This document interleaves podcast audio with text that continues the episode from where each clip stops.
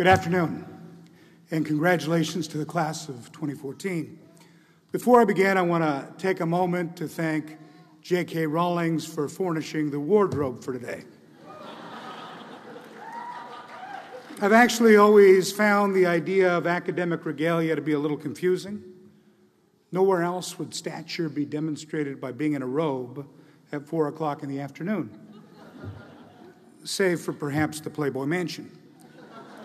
Now, as commencement speaker, I follow in footsteps of such great and notable Californians as Congressional Democratic leader Nancy Pelosi and Supreme Court Justice Goodwin Liu. And I'm not too proud to admit that I wasn't the first choice for commencement speaker this year. It was originally thought it should be someone with a more direct and interactional relationship with the law and the courts. The administration approached both Justin Bieber and Toronto Mayor Rob Ford.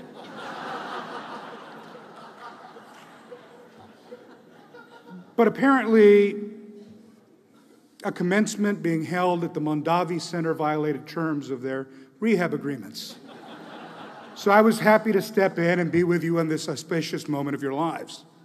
And as you end your formal legal education, I ask that you commit yourself to the cause of justice. Too often we think of justice in the narrowest of terms, but in reality, there are so many issues that require dedicated individuals to stand up and fight for just outcomes. The framers of the Fourth Amendment could not begin to believe or conceive of a world where personal information of every citizen is freely and readily available on the internet. And yet, we must decide whether that information can or should be accessible to the government lacking a warrant. Who amongst you will stand up for the privacy of everyone? And who will respond? Who will argue and adhere to the ideals that a government's reach cannot extend into the private lives of its citizens without probable cause being found and due process being observed? And who amongst you will answer the argument in a world haunted by the lurking specter of terrorism? This is a debate that has been waged long before the Constitution was adopted, long before King John signed the Magna Carta. These are questions that stretch back to antiquity. One of the most famous debates to ever occur in the Roman Senate was centered on the question of due process. In 63 BC, Marcus Tullius Cicero served as consul of Rome, and upon learning of a conspiracy to overthrow the Republic, Cicero had the Senate declare the Roman equivalent of martial law. He then captured and ex- executed the conspirators without trial. What followed was an extraordinary debate in the Senate Many of the leading members of the Senate contested back and forth on the legality of Cicero's actions. Julius Caesar led the opposition, conceding that although the conspirators presented a genuine danger to the Republic, the greater threat to the Republic came from allowing the precedent to stand that the Council or any Roman citizen could deprive another Roman citizen of his life without first having brought the person to trial. A debate between two of the most iconic figures in history, waged nearly 2,100 years ago, is as relevant today as it was in the time of the Roman Republic. And that's a powerful testament to the enduring nature of these questions and the continual search for justice, a search that continues to this very day. In a world where anyone can post vile and hateful words on somebody's wall, or secretly record them on a webcam and post the video for all the world to see? At what point do we consider the line to have been crossed? At what point does free speech and free expression become an invasion of privacy or a violation of the other person's 14th Amendment's rights? In a society where young children can be brought across the border by their parents without proper documentation attend our schools, pledge allegiance to our flag, serve in our military? Is it just to deny them the rights of citizenship? And then what it is that we believe those rights entail. These are all questions we as a society confront every single day. And for my colleagues and me in the legislature, they take much of our consideration. From my first day that I was sworn in to the assembly, I've labored to live up to the oath that I swore as an assembly member and the charge that's emblazoned over the rostrum of our chambers, where it says, Legislatorum est justas leges condere. It is the duty of the legislature to pass just laws. Now, that's not a simple charge. In a large and pluralistic society, each legislator views questions of justice through their own prism and their own worldview. And so, as I approach these often difficult questions, I turn to the wisdom that I first discovered as a high school student. And I'm sure many of you shared a similar experience that I had in reading Dr. Martin Luther King Jr.'s letter from Birmingham jail. April 12th, 1963, which happened to be Good Friday. Dr. King was roughly arrested as thousands of African Americans looked on. He found himself in jail for protesting in an action of civil disobedience against the pervasive segregation of the Alabama of his day. And as he sat in jail, he was brought a copy of an open letter published in the local newspaper. It was entitled A Call for Unity. It was published by white clergy calling upon Dr. King and his compatriots to abandon his protest through nonviolent civil disobedience. And without notes or access to source material, he embarked on answering that open letter. His entire response is a profound meditation on the nature of justice. It speaks to so much of our history as a nation, of our imperfect struggle to form a more perfect union and live up to that first charge of our Constitution. There's one passage in particular that has a poignant resonance for anyone who's ever been called to cast a vote for or against a law in which justice was the essential question. In it, Dr. King speaks to how we can determine whether laws are just or unjust. And he recalls the teaching of St. Thomas Aquinas, concluding that any law that uplifts human personality is just, and that any law that denigrates human personality is unjust. That passage, I believe, is a perfect distillation of how each of us can approach questions of justice. And it has been a source of guidance for me throughout my time in the legislature. Now, I've read the letter many times, and it's always spoken powerfully to me. But a few months ago, I was honored to have an experience that made those words on the page come to life in a very special way, is if I was reading it again for the very first time. You see, in January, the legislature commemorated the King holiday on our floor, and we were privileged to have a special guest with us who I was honored to spend some time with. His name is Dr. Clarence Jones. Now, you may not know the name, but you're familiar with his work. Dr. Jones was Dr. King's lawyer and draft speechwriter, and he was the one who would smuggle in scraps of paper for Dr. King and smuggle out the finished work from that Birmingham jail. It was an honor to have the opportunity to spend some time with him and reflect on the fundamental transformation of American life that was brought about by those brave souls who devoted their lives to the cause of justice. This week, as you've heard earlier, marks the 60th anniversary of the ruling in Brown versus Board of Education.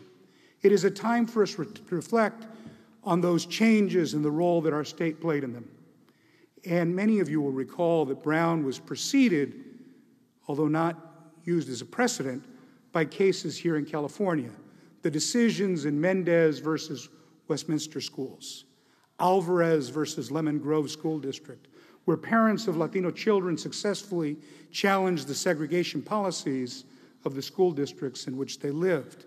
These were the first successful challenges to segregated schools, coming years before the unanimous ruling in Brown versus Board of Education that led to sweeping transformation in American life. Over the last three years, you've had a unique perch as law students to witness a similar transformation in our society, where the law has evolved considerably in a variety of areas. Allow me to discuss one particular area, and that is in the discussion of marriage equality. Now, for me, election night 2008 was a special night.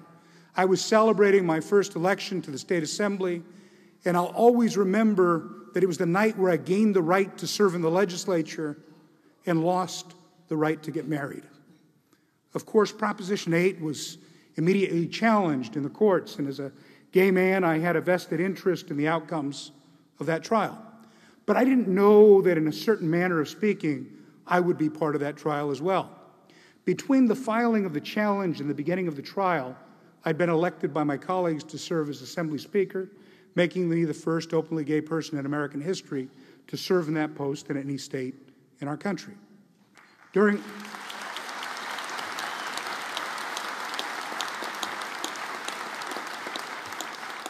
During the trial uh, portion of the case before Judge Vaughn Walker was a discussion of whether the LGBT community was considered a suspect class and whether we deserve strict, strict scrutiny in the question. And this was a question that was really about the attempt to limit our rights and whether or not that action would be invalidated under strict scrutiny. It was a pivotal issue, and the proponents of Prop 8 argued that the LGBT community should not be viewed as a suspect class, and then thus Prop 8 should not receive strict scrutiny.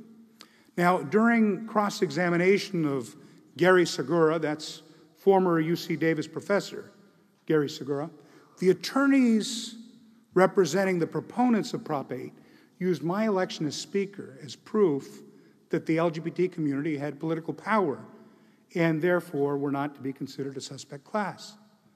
Reading the transcripts of that day's proceedings, you can imagine my reaction to see my name being invoked as proof that it was constitutionally sound to strip me and every other gay and lesbian person in California of our constitutional rights.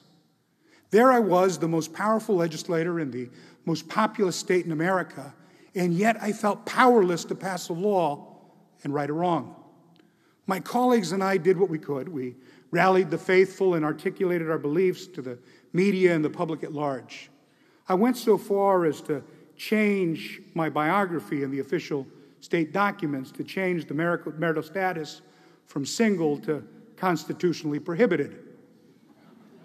But then I realized that I had a different right, a right open to every citizen, but usually only invoked by lawyers which is the right to file an amicus brief before the Supreme Court. So I joined together with 47 legal scholars from around the country, and we filed an amicus brief to raise issues that we felt would not be raised during the court trial without intervention.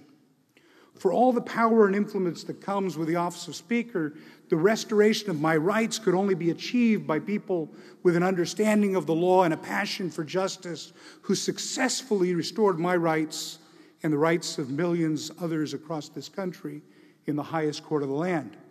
We're still seeing the reverberation of that decision and the ongoing evolution in this area of law. The debate we're experiencing across the country is an apt reminder of another passage from Dr. King's letter from a Birmingham jail, where he wrote that all progress is neither automatic nor inevitable. Every step towards the goal of justice requires sacrifice, suffering, and struggle, the tireless exertion and passionate concern of dedicated individuals. Take a moment to reflect on that. Think about the marriage cases or the civil rights movement of the 1950s and 60s. Think about the suffragettes a century before. Think about the founders who came together in Philadelphia in 1776 to proclaim self evident truths about equality liberty, and the pursuit of happiness. The gains we've made are a direct result of the tireless exertion of so many people devoted to the cause of justice. Now, take a moment and reflect on why you chose to go to law school in the first place. Think about all those hours of studying, all those grueling exams, all the arguments and lectures, think about the friends you haven't seen and the family occasions you've missed. If Gwyneth Paltrow was here, she would uh, probably call law school a conscious uncoupling from your social life. now ask yourself why did you make all of these sacrifices? Was it simply to join a prestigious law firm and settle the finer points of tax law? Or was it because you wanted to make a difference? Because you dreamed of being the next Clarence Darrow or Thurgood Marshall, the next Barbara Jordan or Sonia Sotomayor? Because you envisioned a day when you would stand before a judge, armed with a righteous conviction, and make the powerful argument that rights a grave wrong? Or a day when years of work on just legislation reached its conclusion with the president's signature? Or getting a phone call from a grateful client letting you know that because of your efforts, a polluted neighborhood will finally get cleaned up. You studied law for a reason, and I suspect that for many of you, that reason was to serve the cause of justice.